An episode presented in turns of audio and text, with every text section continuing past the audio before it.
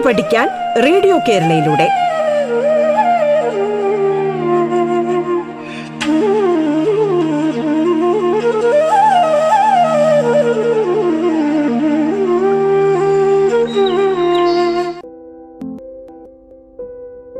നമസ്കാരം. സംസ്ഥാന സർക്കാരിന്റെ ഓൺലൈൻ റേഡിയോ സംരംഭമായ റേഡിയോ കേരളയുടെ പാഠം എന്ന പരിപാടിയിലേക്ക് നിങ്ങൾക്ക് ഏവർക്കും സ്വാഗതം. ഞാൻ നിങ്ങൾക്കൊപ്പം Ajimon N. Thiruvananthapuram. Pattom saint Mary's higher secondary സ്കൂളിലെ ഹൈസ്കൂൾ വിഭാഗം മലയാളം അധ്യാപകനാണ്. പ്രിയ വിദ്യാർത്ഥി വിദ്യാർത്ഥിനികളെ പാഠം എന്ന പരിപാടിയിൽ നമ്മൾ കഴിഞ്ഞ എപ്പിസോഡുകളിൽ കണ്ടത് ഭാഷാപരമായ അടിസ്ഥാന ശേഷി നൈപുണ്യം വികസിപ്പിക്കാനുള്ള ചില നൂതന പഴയകാല ചില തന്ത്രങ്ങളുമായിട്ടാണ്. ഇന്ന് നിങ്ങൾക്കൊപ്പം ഞാൻ സംസാരിക്കുന്നത് മറ്റ് ചില വിഷയങ്ങളുമായി ബന്ധപ്പെട്ടുള്ള കാര്യങ്ങളാണ്. കുഞ്ഞുങ്ങളെ ശ്രദ്ധിക്കുക. ജൂൺ ഒന്ന് മുതൽ മറ്റെല്ലാ പ്രതിസന്ധികളും ഒഴിഞ്ഞ് മറ്റെല്ലാ സാഹചര്യങ്ങളും ഒഴിഞ്ഞ് നമ്മൾ സ്കൂളിലേക്ക് പ്രവേശിക്കുന്നു.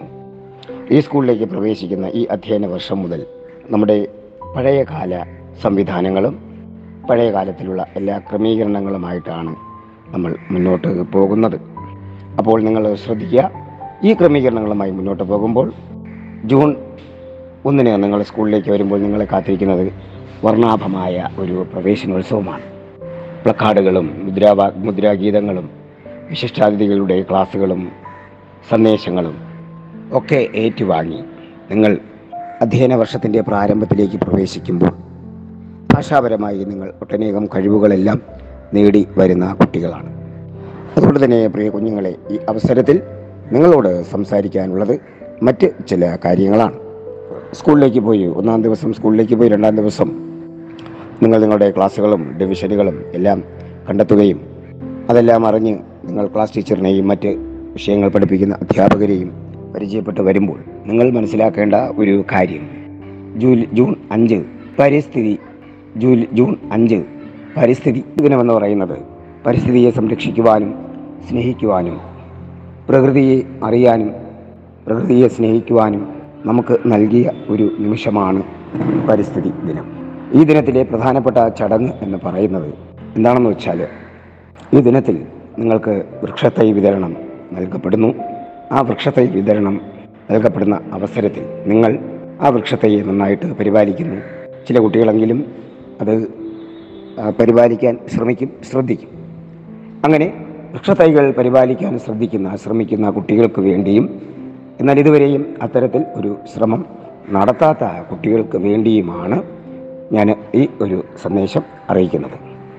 പ്രിയ കുഞ്ഞുങ്ങളെ നിങ്ങൾ ഈ വൃക്ഷത്തൈ കൊണ്ട് നട്ടതിന് ശേഷം അതിനെ വെള്ളമൊഴിച്ച് പരിപാലിക്കുന്ന ആദ്യ ദിവസം മുതൽ നിങ്ങൾ ശ്രദ്ധിക്കേണ്ട ഒരു കാര്യം ആ വൃക്ഷത്തയെ നിങ്ങൾ ശ്രദ്ധിച്ച് അതിന്റെ വളർച്ചയുടെ ഓരോ ഘട്ടങ്ങളും അതായത് ഓരോ ദിവസവും പ്രഭാതത്തിൽ എഴുന്നേറ്റ് ഓരോ ദിവസവും അതിന്റെ വളർച്ചയുടെ ഘട്ടങ്ങളെ അതിന്റെ തണ്ട് അതിന്റെ വലിപ്പം ഇലകളുടെ ഇതളുകൾ ഇലകളുടെ അതിലുണ്ടായ ഇലകളുടെ എണ്ണം അത് പൂർണ വളർച്ച എത്തുമ്പോൾ എത്രത്തോളം മനോഹരമായി അത് ക്രമീകരിക്കപ്പെടുന്നു.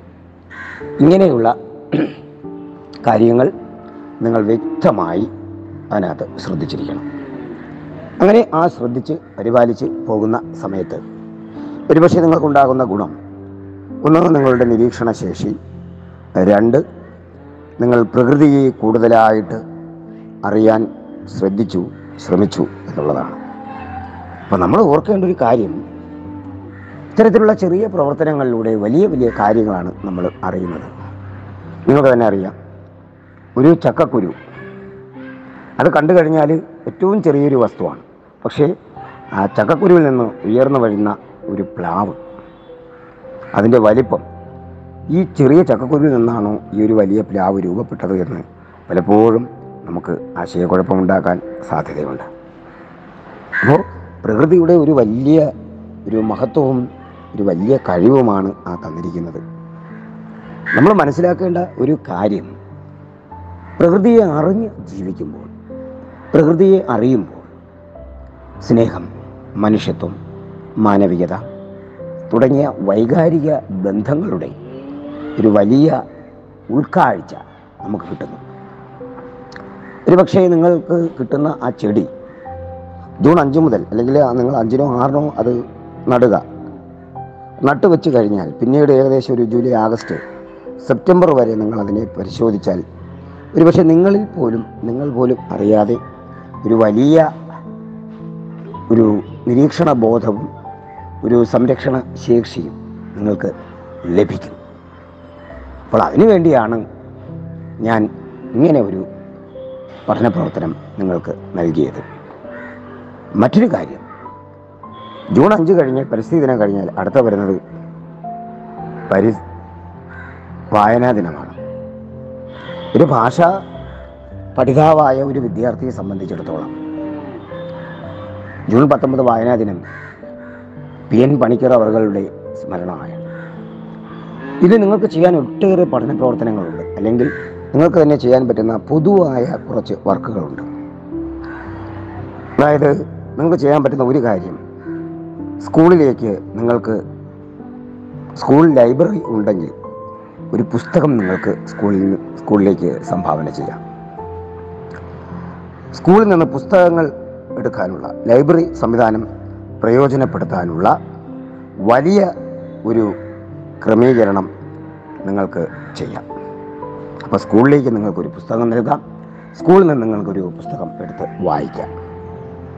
ആ വായിച്ചു കഴിഞ്ഞ പുസ്തകത്തിന്റെ അതായത് ഒരു പുസ്തകത്തിന്റെ ഒരു പാറ്റേൺ പ്രശസ്തമായ ഒരു കൃതിയുടെ പാറ്റേൺ എന്താണെന്ന് ഗ്രഹിക്കാനുള്ള ഒരു ശേഷി നിങ്ങൾക്ക് ലഭിക്കും. എന്താണ് ആ ശേഷി എന്ന് ചോദിച്ചാൽ ആ പുസ്തകത്തിൽ പുസ്തകത്തിന്റെ പുറംചട്ടയുടെ ക്രമീകരണം അതിന്റെ അടുത്ത പേജിലുള്ള ഉള്ളടക്കങ്ങൾ അതിന്റെ ആ പുസ്തകത്തെക്കുറിച്ച് മറ്റ് വലിയ വലിയ ആളുകൾ നൽകിയിട്ടുള്ള പ്രവർ പഠനങ്ങൾ നിരൂപണങ്ങൾ അതിന്റെ അവതാരിക ആ പുസ്തകത്തിനുള്ളിൽ എന്തൊക്കെ ആലേഖനം ചെയ്യപ്പെട്ടിരിക്കുന്നു എന്നുള്ള ഒരു ഉൾക്കാഴ്ച ഇതെല്ലാം നിങ്ങൾക്ക് ആ പുസ്തകത്തിൽ നിന്നും കിട്ടും. അപ്പോൾ നിങ്ങൾ ചുമ്മാ ഒരു പുസ്തകം എടുത്തുകൊണ്ട് പോയി പഠിക്കുന്നു എന്നതിലല്ല കാര്യം. ആ പുസ്തകത്തിന്റെ പുറംചട്ടം മുതൽ ബൈൻഡ് മുതൽ അതിന്റെ എല്ലാ കാര്യങ്ങളും നിങ്ങൾ എന്ത് ചെയ്തിരിക്കണം? പഠിച്ചിരിക്കണം.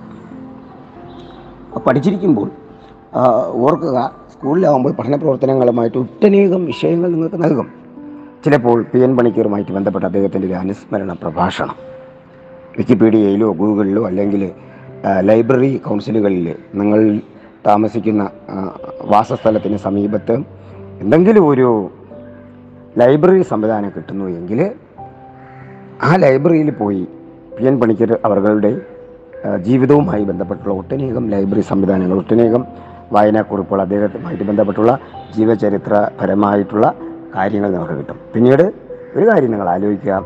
ഈ വായനാ ദിനവുമായിട്ട് ബന്ധപ്പെട്ട് വരുന്ന ഒട്ടനേകം പ്രവർത്തനങ്ങളുണ്ട് ഒന്ന് അദ്ദേഹത്തിന്റെ അദ്ദേഹവുമായി ബന്ധപ്പെട്ടുള്ള ക്വിസ് മത്സരമുണ്ടാകും. ഇനി ഏതെങ്കിലും ഒരു കവിയുടെ കാവ്യ ആലാപന മത്സരമുണ്ടാകും. രചനാ മത്സരങ്ങളുണ്ടാകും. ഉപന്യാസ മത്സരങ്ങളുണ്ടാകും. പ്രത്യേകിച്ച് രചനാ മത്സരവും രചനാ മത്സരത്തിൽ കവിതാരചന ഉണ്ടാകും കഥാരചന ഉണ്ടാകും ഉപന്യാസ മത്സരങ്ങളുണ്ടാകും. ഈ മത്സരങ്ങളിലൊക്കെ നമ്മൾ കാണുന്നത് ഒരുപക്ഷേ ജനറൽ ആയിട്ടുള്ള പൊതുവായിട്ടുള്ള ഒരു വിഷയമായിരിക്കും. ഇപ്പോൾ നിലവിലുള്ള സാഹചര്യമനുസരിച്ച് കൂടുതലായിട്ട് നിങ്ങൾക്ക് ചോദിക്കുന്ന ചോദ്യം എന്ന് പറയുന്നത് കോവിഡുമായിട്ട് ബന്ധപ്പെട്ടുള്ള നമ്മുടെ വായന നിലവാരം അല്ലെങ്കിൽ കോവിഡുമായിട്ടുള്ള കോവിഡുമായിട്ട് ബന്ധപ്പെട്ടുള്ള നമ്മുടെ മലയാള ഭാഷ പഠന ശേഷി നമ്മൾ എന്ത് പഠിക്കാൻ പറ്റി? കോവിഡുമായിട്ട് ബന്ധപ്പെട്ട് നമുക്ക് എന്തൊക്കെ നേട്ടങ്ങൾ കൈവരിക്കാൻ പറ്റി?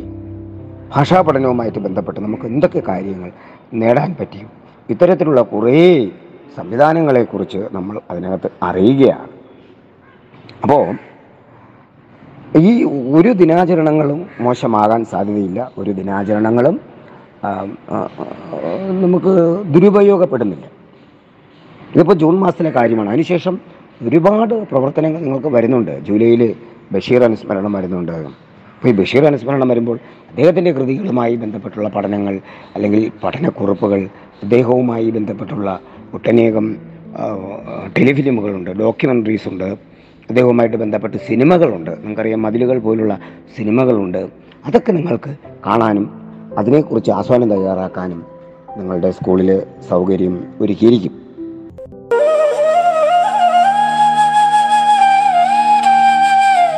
പാഠം കേട്ടു പഠിക്കാൻ റേഡിയോ കേരളയിലൂടെ.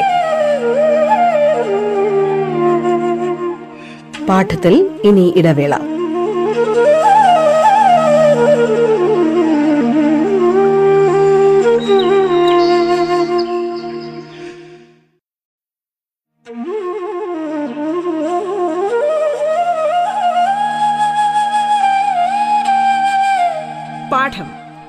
പഠിക്കാൻ റേഡിയോ കേരളയിലൂടെ.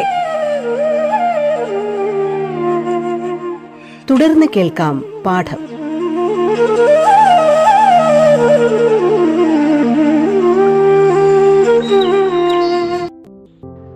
അപ്പോൾ ഞാൻ പറഞ്ഞത് ഇതാണ്. കുഞ്ഞുങ്ങളെ ജൂൺ ഒന്നിന് നിങ്ങൾ സ്കൂളിലേക്ക് പോകുമ്പോൾ ഒരു പുതിയ ഒരു മനുഷ്യനായി ഭാഷാപരമായി ഒട്ടേറെ ആർജവശേഷി നേടിയ ഒരു കുഞ്ഞായി ഒരു മലയാള കുട്ടിയായി നിങ്ങൾ സ്കൂളിലേക്ക് ചെല്ലുക. ഒട്ടനേകം പ്രവർത്തനങ്ങളാണ് നിങ്ങളെ കാത്തിരിക്കുന്നത്. നമ്മുടെ ഈ ലോകത്ത് നമ്മുടെ ഈ നാട്ടിൽ തന്നെ നമ്മളെ സംബന്ധിച്ചിടത്തോളം നിങ്ങൾ എട്ടാം ക്ലാസ്സിൽ പഠിക്കുന്ന കുട്ടികളായതുകൊണ്ട് തന്നെ എന്തെല്ലാം കാര്യങ്ങൾ? വാഴവിട്ട് എന്ന കൃതി പഠിക്കുമ്പോൾ ആദ്യ ടേമിൽ വാഴവിട്ട് എന്ന കൃതി ഓരോ പാഠങ്ങളായിട്ട് ഞാൻ നിങ്ങളോട് ചർച്ച ചെയ്യുകയാണ്. സാന്ദ്ര സൗഹൃദം എന്ന കേരള പാഠാവലിയിലെ ആദ്യ പാഠം പഠിക്കുമ്പോൾ സൗഹൃദത്തിന്റെ പുതിയ മാനദണ്ഡങ്ങൾ നിങ്ങൾ മനസ്സിലാക്കുന്നു. പുതുവർഷം എന്ന കവിത പഠിക്കുമ്പോൾ മലയാളം സെക്കൻഡിലെ അടിസ്ഥാന പാഠാവലിയിൽ പുതുവർഷം എന്ന കവിത പഠിക്കുമ്പോൾ അതിനകത്ത് നിങ്ങൾ മൂന്ന് കാലഘട്ടത്തിന്റെ ബാല്യം കൗമാരം യൗവനം പാരമ്പര്യഘട്ടം ആധുനിക ഘട്ടം ഉത്തരാധുനിക ഘട്ടം ഇങ്ങനെ മൂന്ന് ഘട്ടങ്ങളെക്കുറിച്ച് പഠിക്കുന്നു.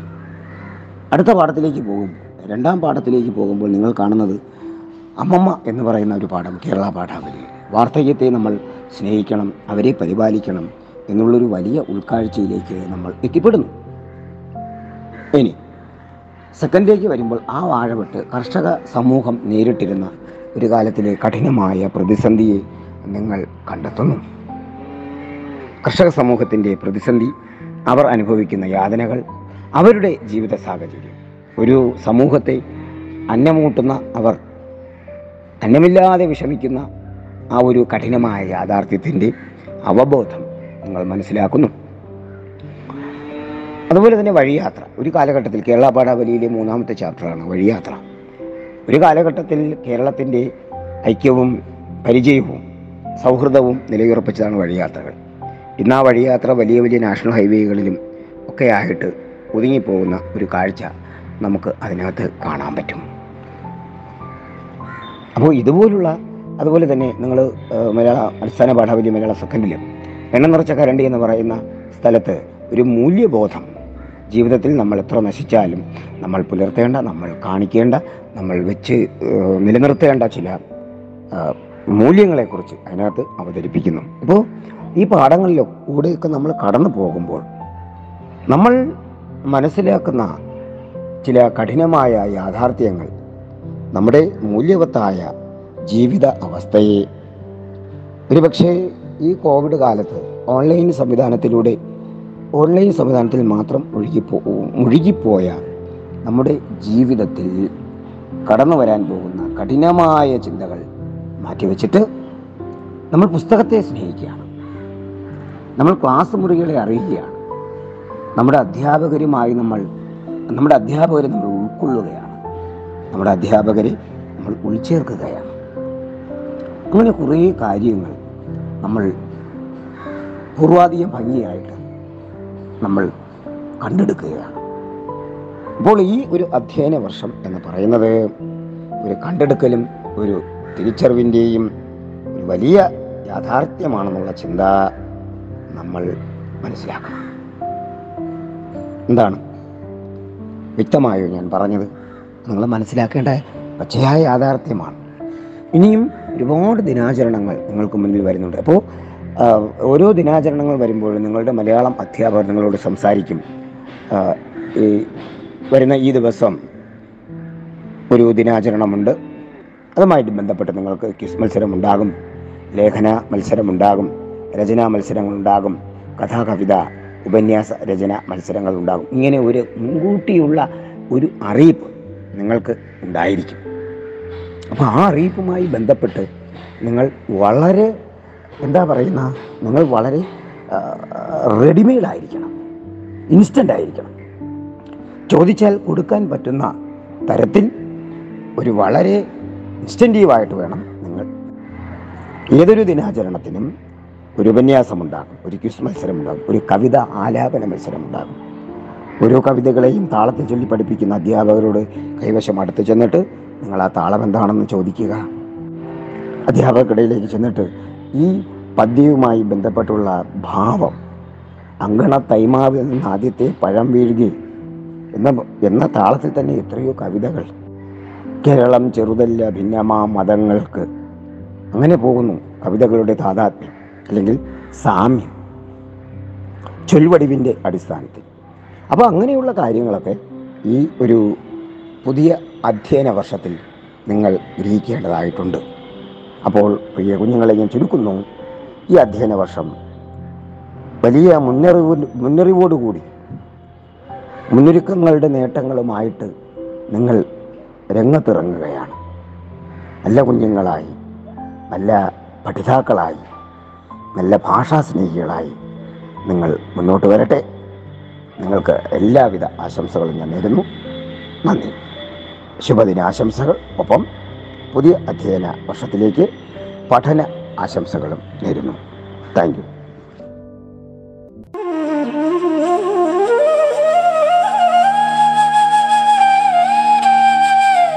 പാഠം കേട്ടു പഠിക്കാൻ റേഡിയോ കേരളയിലൂടെ. പാഠത്തിന്റെ ഇന്നത്തെ അധ്യായം പൂർണമാകുന്നു. ഇനി അടുത്ത ദിവസം കേൾക്കാം. നമസ്കാരം.